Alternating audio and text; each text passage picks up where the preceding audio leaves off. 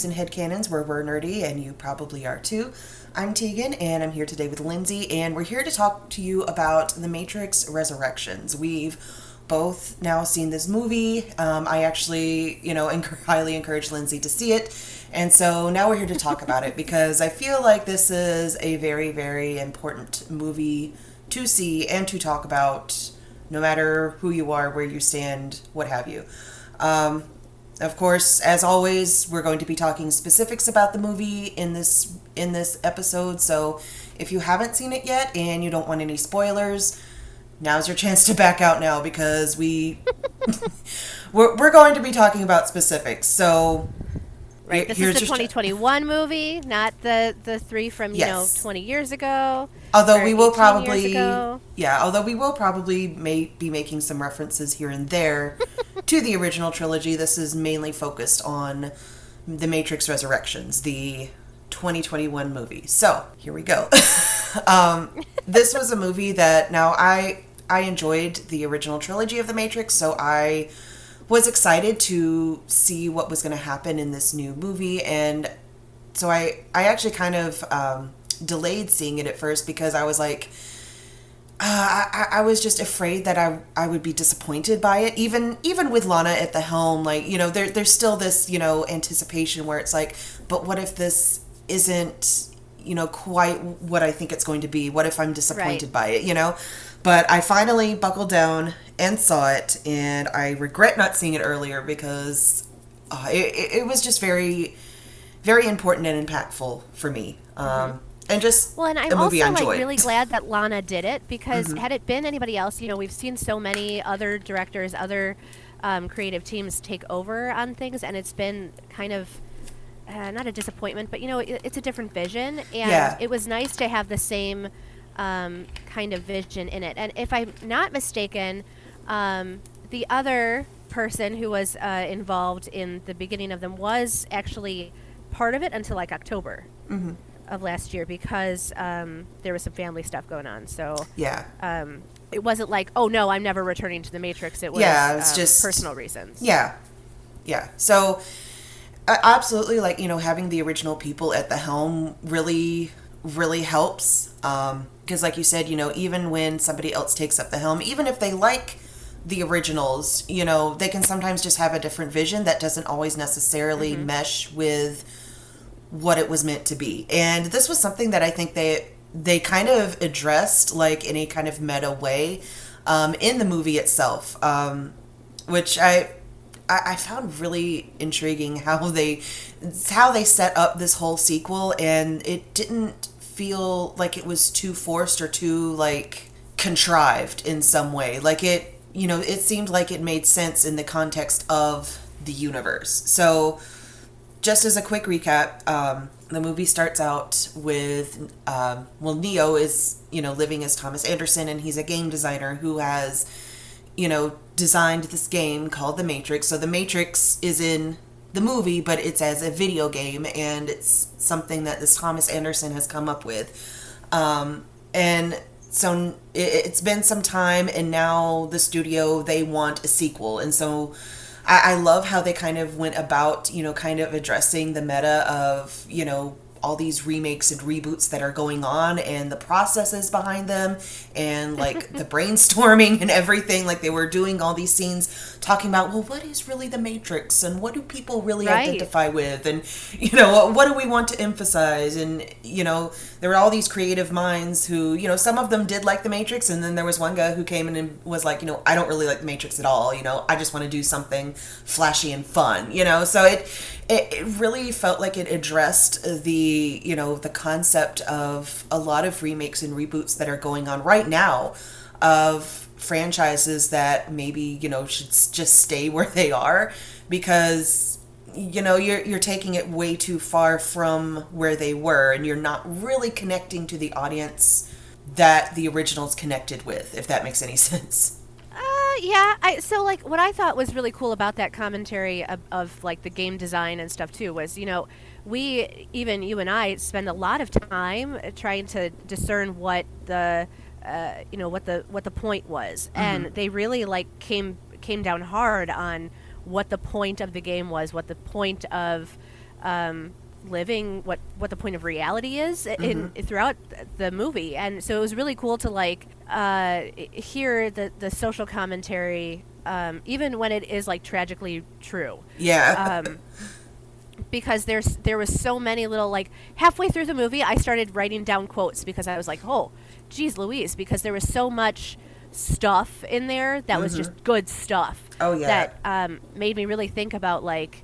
how content we are um, with our lives and that kind of stuff too. So you know, and it's funny. I'm I tend to kind of not look down, but be. Um, well, let me reverse a little. So I've been involved in a couple of like multi-level marketing uh, things where you know it's all about. It's not really about selling the product; it's about selling yourself. And so there's a lot of books out there about being a being an entrepreneur, being a leader, being a, someone that people want to follow, uh, being somebody who people want to um, uh, look up to, and therefore, you know, if they look up to you or they like you or they are interested in you, they will uh, buy your product, right? So um, there's even moments where it's like you put in 80, 20% of this and you get 80% back or you put in 80% of this and you get 20% of this or whatever. Like there's these ratios and stuff where they talk about you need to do 20% personal life on your business page because people want to know about you. They don't want to only know about the product and if it's all product or if it's all personal they don't uh, you know they don't they don't combine uh, perfectly. Yeah. so it was kind of cool to to see that like um, sort of addressed in in a backwards way uh, because there was so much of like what are you actually here for and what are you actually doing? Yeah, and Um, there was I, I really did feel that, especially like when he goes to his therapist and you know, he's trying to like, you know, untangle and unknot all of these things and you know, his therapist gives him a prescription, which was of course the blue pill. Um Uh-huh. the ubiquitous had it been blue anything pill. else i would have been so disappointed Yes. i was sitting there i was watching it i was like these pills better be blue they better be big Yes. old blue pills Yes. and they were and i was like yes okay yes. fair enough So they're they're the kind of pills that you know originally you know in the trilogy were supposed to keep you in the matrix when you're happy, Mm-hmm. but you know we see him going through the motions of you know days and days and days, and you know you really feel that that grind, that rat race, that you know that you know if if you've worked in you know in industries like this or even industries not like this you know it you just feel like sometimes you just get up every day and it's just like the same thing all the time every single day. Mm-hmm. And it's like what is the point of this? You know what what are you actually getting out of this now? You know you're just living to work. You're not just living you know? So it, it was you know again like another little clever commentary on you know how this is just you know not healthy for humans to have to essentially just work to live but you're only Right. living to work Well, the coolest part about that commentary too was that Thomas Anderson was well off. He was doing well for himself. Mm-hmm. Yeah. Um, when he is introduced to Tiffany, he um, i uh, whatever Jude introduces him. Mm-hmm. He he says like like this very famous guy, and Tiffany's like, uh, never heard of you, but okay. sure." um, and it's it's very like um, you know like he should be living this fulfilled life. They Yeah. they really created um, he created something amazing in you know version two of the Matrix where they or maybe it's a version five I don't know um, where he's well off he's doing well for himself.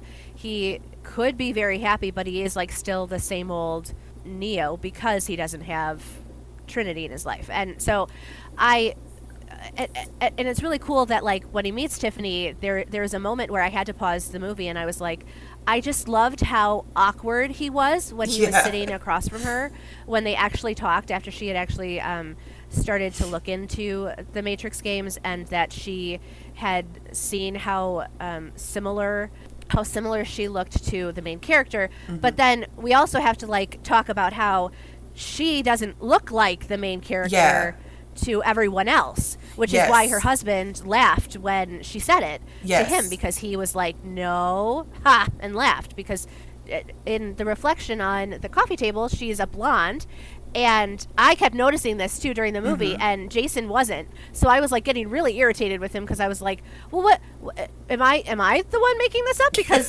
that's definitely her on the phone in the in the coffee table, and she's blonde. And then the first time I saw um, Thomas Anderson's reflection, I was like, "Wait, what? Uh, that that wasn't that wasn't Keanu's reflection.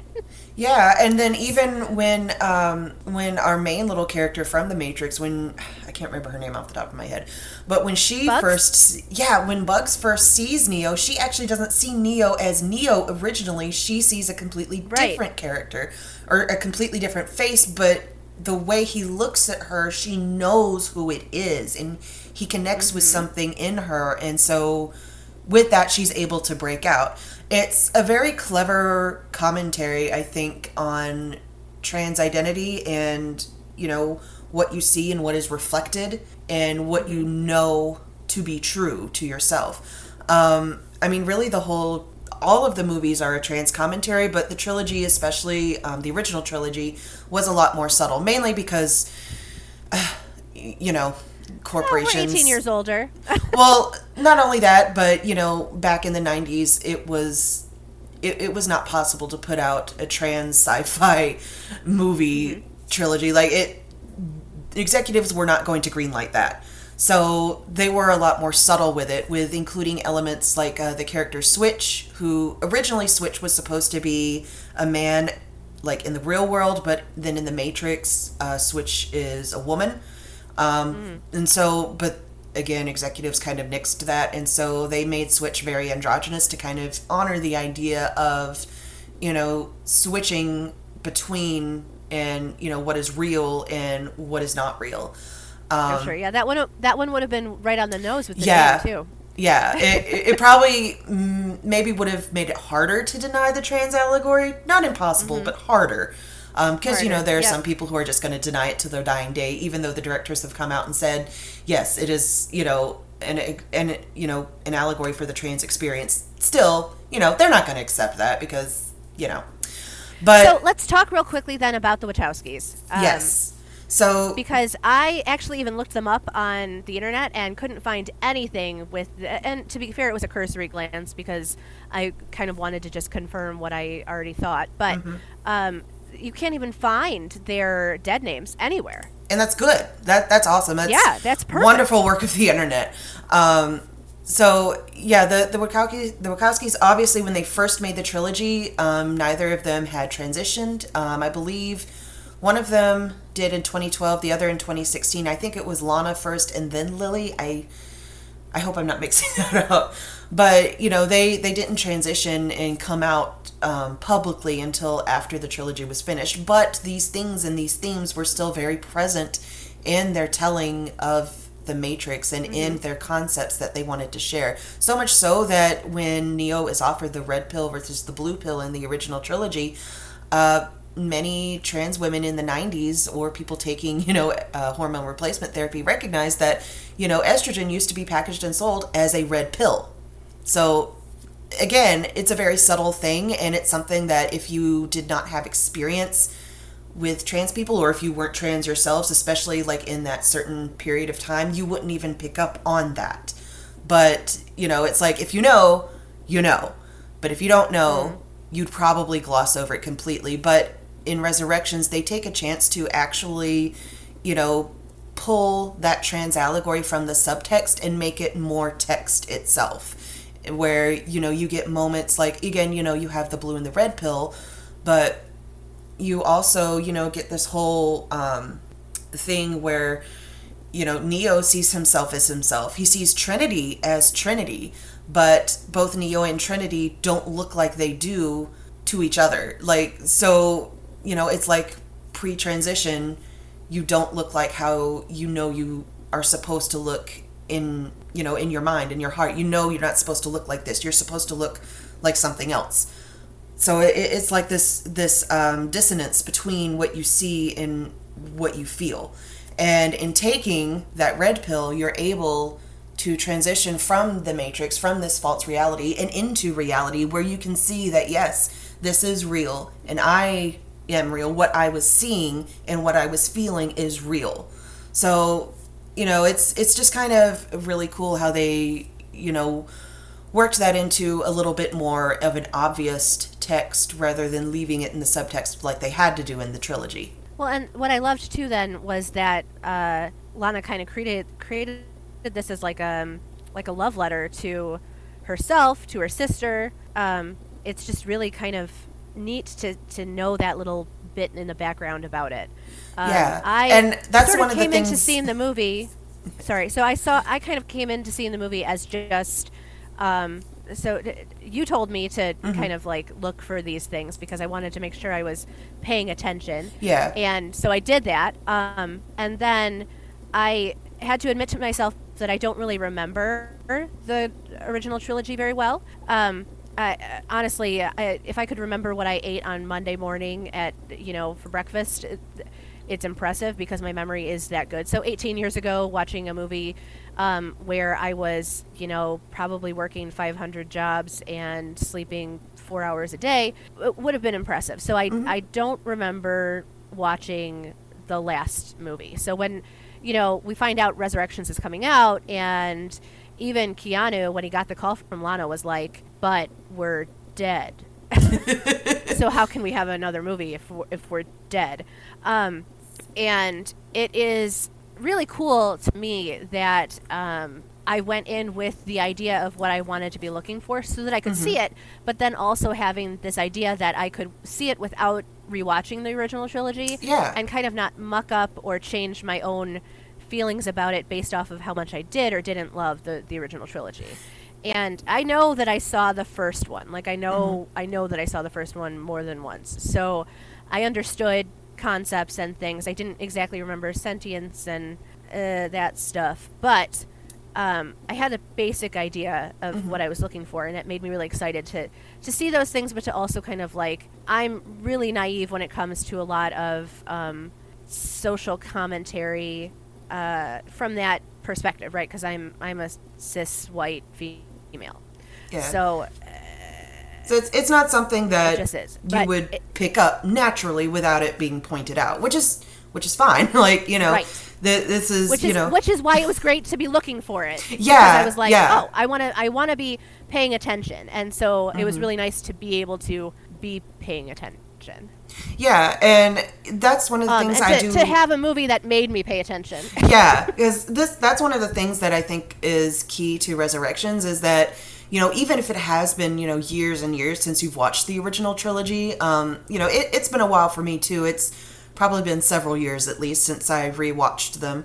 Um, but even so, like I like I remember a lot more than you, obviously, but still, like you know, it has been some time. But they kind of bring back and address and reference a lot of different things. And they you know they tie up those loose ends like you know well what happened to neo and trinity then? Like you know what how are they alive when they died in the original? You you know what you know what what happened and why? You know like so so in other words like you know what is the point of this movie and you know otherwise then you know it could you know, without this context, you know, it could be considered like a cash grab. But, you know, with this added context and the, you know, explanations and everything, it's like, okay, yeah, that, that does make sense in, you know, the context of this world, how they came back and why the Matrix is still going. And uh, you mentioned the sentience, um, which was something that actually wasn't present in the original trilogy. And this is where I think the that Resurrections kind of builds on that original trilogy because it kind of you know plays off of this idea where you know it kind of makes you question um, very strict black and white binaries of you know good and bad and you know good versus evil and that kind of thing. Because before you know machines programs things like that they were seen as pretty much wholly you know bad in some way um, if not outright aggressive towards the main characters um, but now you see that there are machines and there are synthients, there are programs that are actually, you know, quite happily living and functioning outside of the matrix and are, you know, they're they're happy to be, you know, working alongside humanity and, you know, just furthering them.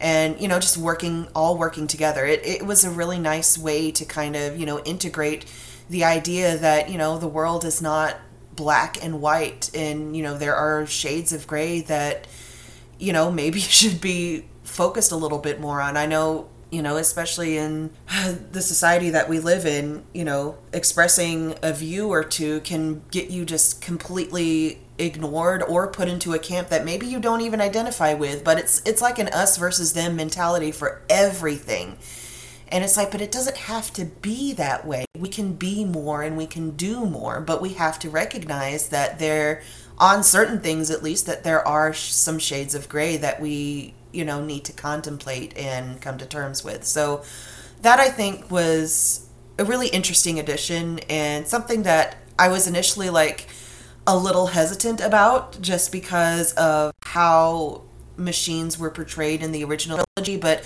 you know, as it unfolded and as things, you know, as the story went on, I kind of accepted it like, okay, this this makes more sense. This does make sense, and I am happy that they included that in the movie. Well, I got the impression that Neo knew that the bots were bad news, though. So well, was because it of his preconceived notions for him back then, or well, yeah, because of his preconceived notions of you know machines, of programs, and things like that. Obviously, he was pretty hesitant to you know accept them at, at first but then when it's explained oh you know we've we've been working alongside them you know and then when when they go to io and they get he gets to see what human what the humans and the machines have built together it's like you know it's an even better future for humanity than he could have even realized at the time that he made his sacrifice. Okay cool. Oh yeah and it was because of him that they decided to join right? Yeah to yeah. help at io yeah, it's it's all like a like a chain effect, like like a butterfly effect. Like you know his what his actions and what he did, you know, inspired others like Bugs and like the Morpheus program to break free of that. Uh, and a really interesting callback that I okay. That I so really, what else? Um. Well, a really interesting callback that I love that they kept is um, Agent Smith insistence on calling him Mr. Anderson. Um, this was really cool. Now, going, I'm gonna again go back to the original trilogy for just just one second. I promise. Um, Agent Smith's character never once refers to Neo as Neo. He's always Mr. Anderson, um, which is kind of a clever play on you know dead naming because he never recognizes him as Neo. He's always Mr. Anderson to to Agent Smith. And in the first movie, when they're having that fight in the way, and Neo like is kind of trying to gather himself, he keeps, you know, Smith keeps calling him Mr. Anderson, and he finally stands up and says, My name is Neo. And he finally, like, comes to that, you know, realization in himself that, you know, this is who I am. I'm not this Mr. Anderson, I'm Neo, and, you know, I'm confident in that. And in finding confidence in his identity, he's able to fight back against Agent Smith and is able to prevail against him in that way. So that, again, a subtle kind of nod to the trans experience, but also very important in you know in the concept of dead naming and then you know claiming your own name for yourself. Okay, I can see that. Um, I wanted to talk about Jada Pinkett Smith. Yes. Uh, yes, yes whatever yes. her other last name is now. I think she's got a different last name. Um, Pinkett Smith hyphen something. Um, it was really cool to see her again.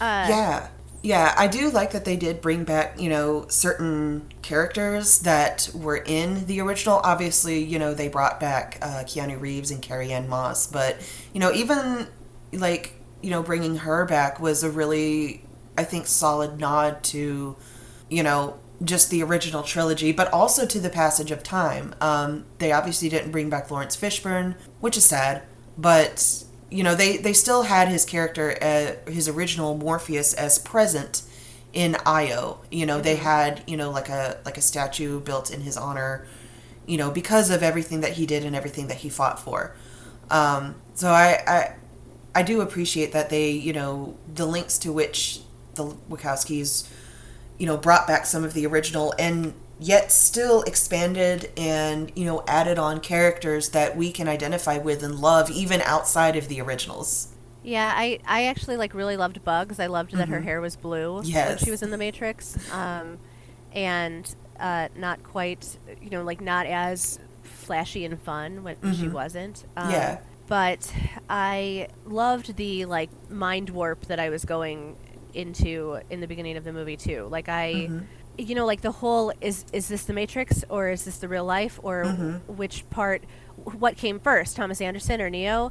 Uh, and it, it was just a very like fun rabbit hole to, to go down. Um, I usually try to watch a lot of videos um, uh, on YouTube of like people breaking down the Easter eggs in the movies and that kind of stuff. And I um, strictly avoided it for this episode because I really didn't want to like cloud what I thought I saw or what I didn't see.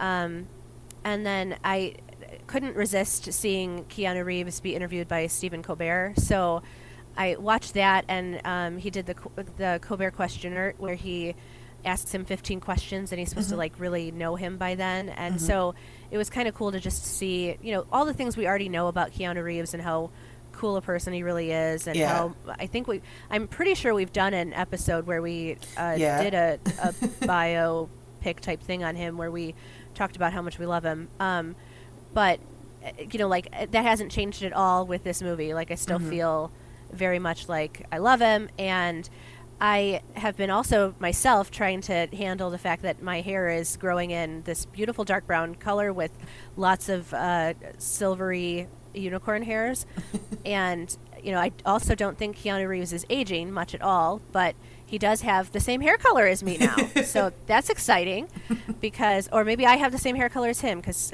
I'm assuming he came first, uh, except he might be immortal. Um, so it, it's just kind of cool to see uh, little little things that I wasn't, you know, excited to. Uh, I, I like his hair long and the same color as mine. That, that's all. Yeah. That's all I got. I, I do like I could probably they- grow as good a facial hair as he does too, if I if I you know would try. I, I do like that you know they included you know gray hair in both the real world and the Matrix because you know it's just a natural you know acknowledgement of yes we age. Yes that's okay. You know we it, it's so hard sometimes to see representation of older folks in um, in media like like an accurate representation because it seems like everybody's either in their 20s or like in their 70s you know? It, it seems like you don't really see a whole lot of characters that are or you know actors that are properly represented in middle aged who are graying and but still feel youthful even though you know you're getting those crow's feet and those little wrinkles and those gray hairs and everything like that so it's it's it's very nice to see that um, you know represented and you know just in in the movie just as it is because that is reality that is the real world which is kind of part of the point Yeah, I mean, we all get to age. I Mm-hmm. um, was super excited though when they kind of touched on uh, Neo aging a little bit, Mm-hmm. And um, that it was actually sixty years, not eighteen years, like Mm-hmm. you know I, I, I assumed it was going to be. Yeah. Um, but even with his head shaved a little bit, there was there was uh, more gray in there than you would have maybe expected. So I was yeah. I don't know. I, I just I loved that part. I the fact that Niobe uh, aged up so much um, kind of drove that one home for me. Although they sort of talked about it, but didn't really say much more than that it took 60 years to find him because the code read the way it read. Um, and honestly, I don't even know if Bugs was going to know that it was Neo without um, him having planted the Morpheus modal. So. Yeah, and that's you know, ironically just the one thing that he did that was uh, honestly kind of random, you know, that enabled Bugs to find him. So you know, it, it's just kind of cool that, you know, he even though he's, you know, been brainwashed by the Matrix to believe that, you know, the Matrix that that story that he created um, or that he experienced was actually just, you know, a figment of his imagination. It was just, you know, the game that he created that he worked on. Like, you know, it doesn't, you know, it's not actually real, you know, even though he obviously has, you know, all of these signs of PTSD that he's going through, you know, it's, they never touch on whatever the Matrix said was his, um, like, traumatic experience other than like he maybe bought into that you know the matrix was real thing when he was making it um, which i thought was a really clever way of you know including that gaslighting that the matrix uh, was trying to do to Mm-hmm. It was him a to break kind of with keep him. reality. yeah he wasn't really sure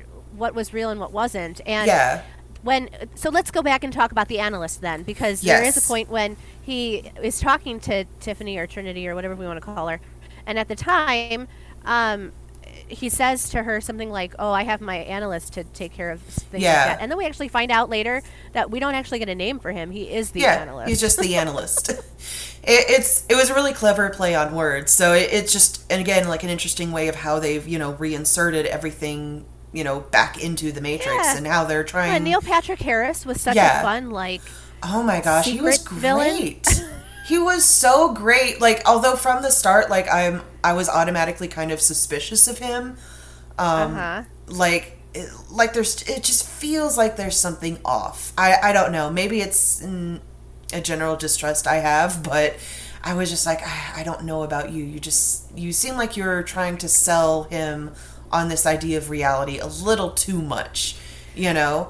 Uh, Yeah. And then you know giving him the blue pills that you know in the original trilogy was supposed to keep you in the matrix that just made me more sure that you know he's either unknowingly or a willful, willful participant in keeping neo in the matrix and obviously that kind of feeling panned out when i was like ha like I, I knew that there was something going on there and it's like you know they had to keep neo and trinity close but not too close. And then you know obviously the point where they you know do kind of meet they they kind of start getting too close. And so the analyst steps in to be like hey you know we got to stop this. You know we we we're done here basically. Um which obviously spurs neo to find her even more. Well, and so essentially, this movie was really just a love story when it comes down to Trinity and Neo, um, and it was like really fun to to hear all of the the analysis quotes that Neil Patrick Harris's character, um, the analyst, was spewing off near the end there. That he had had such good productivity levels, um, and that all he really needed to do was um, load up the idea of uh, the everlasting battles between the opposites, right? So, good and bad, um, you know, hope and despair. He even says that uh, hope and despair are uh, similar in code, like that they're nearly identical in code, which made me so like I was losing my mind on all the quotes that I needed to write down at that point. yeah Um, but it was fun when he talks about how we manipulate feelings and that it's like the the worse or the worse people are treated, the more um, energy they produce. Like, um, what was my favorite part when he said, which kind of you know key- vibes with the idea of stress you know being bad for you because it you know does all of these things to you and to your body and things like that so that kind of checks out in a way uh huh. What's the everlasting battle of like making sure that there's something you're fighting for? So he said, um, the key to it all, you and her, quietly yearning for what you don't have while dreading losing what you do. And that's like an underlying theme actually in a lot of uh, media I've been uh, listening to and watching and reading lately. There's even there's a book I was reading where it is about I don't think I finished it honestly, which sucks because I'm going to probably murder all things about it. But the idea is that there is a perfect match out there for you and you have to subscribe to to get tested for who your perfect match is. And as long as your perfect match has also taken the test, then um, like genetically like your DNA has the perfect match for you uh, encoded in it. And so if you take the test and your perfect match is also taking the test, you get the information if you sign up for that email and then you have the ability to meet that person. But um, the caveat then is, you know, depending on where you are in your life and that person is in their life, you could possibly be getting married to somebody else who isn't your genetic perfect match. You could be, uh, that person could be dead or dying or have cancer, and you could be meeting them at the very end of their life. They could not necessarily be the same age as you because, you know, your soul transcends that kind of um, or you know your dna transcends that kind of matching.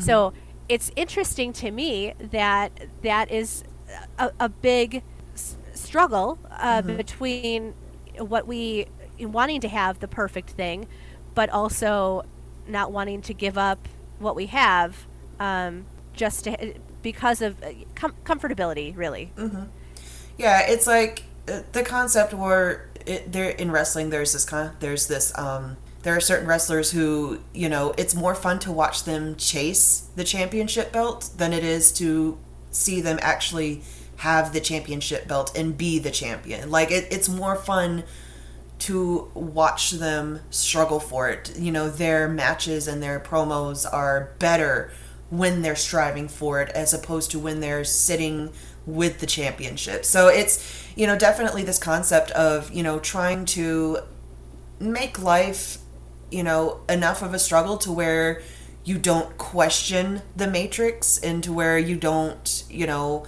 feel like, you know, oh, this isn't real because everything's perfect, you know, like you know, or this isn't real because everything's bad. Like it's it's this mix, you know, it's it, it's it's you know it's like the the machines and are trying to figure out like what is this perfect mix to where we can keep people in the matrix and you know they won't want to leave the matrix so again you know it's it makes them scared to even question because you're still striving towards this you know this thing that you want whether it's a degree or a job or you know maybe a house or something like that like you keep wanting to strive for it. And so you don't really want to question anything else because if you start to question these things then everything else starts to break down. And that goal that you're striving for you know maybe it's not really what you think it is. And that's a hard reality to face sometimes. So you know I, I I keep bringing it back to the you know the trans experience, but that's that's really what it's like. You know where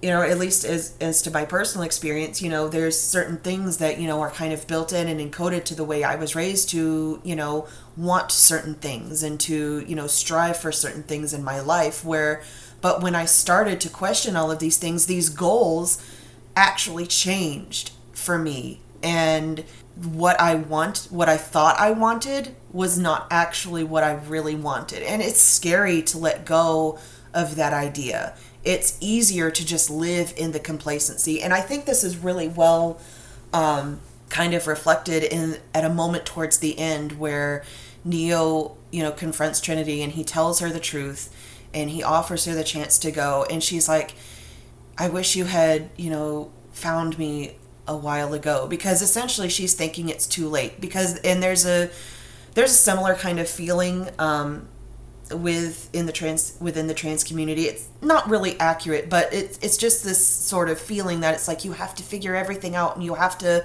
know everything and you have to you know have you know, go on whatever hormones or have whatever surgeries you want to have like early in life. And so like by the time you hit like mid 20s or older, you know, it's it's too late to transition. It's too late because you're you're too entrenched in your own life. And but then, you know, so she initially says no, but then she looks back and she realizes that this you know, she can't keep living this lie. That the pain and the struggle of whatever she's going to go through to get to this real world to you know get to her real life it will be worth whatever pain is waiting for her living continuing to live that lie knowing that it's a lie. So you know again like we're you know it's taking it from the subtext and putting it a little bit more in the text and a little bit more recognizable um, for people to see and to point out and to even recognize in themselves and in their own lives. So it again like the matrix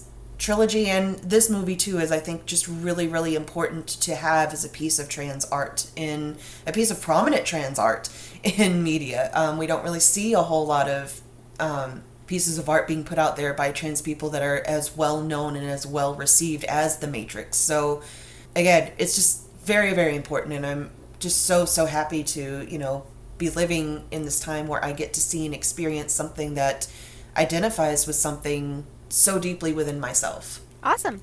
So I don't know if there's anything else you want to make sure we say, but I would love to end the episode on that. I think that's a, a great way to sum it up.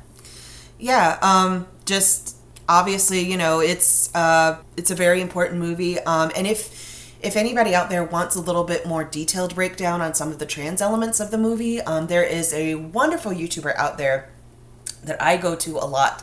Um, his name is Renegade Cut. Um, and he, he does all kinds of breakdowns of movies, media, uh, politics, things like that. He's he's amazing. I, I love his channel so much.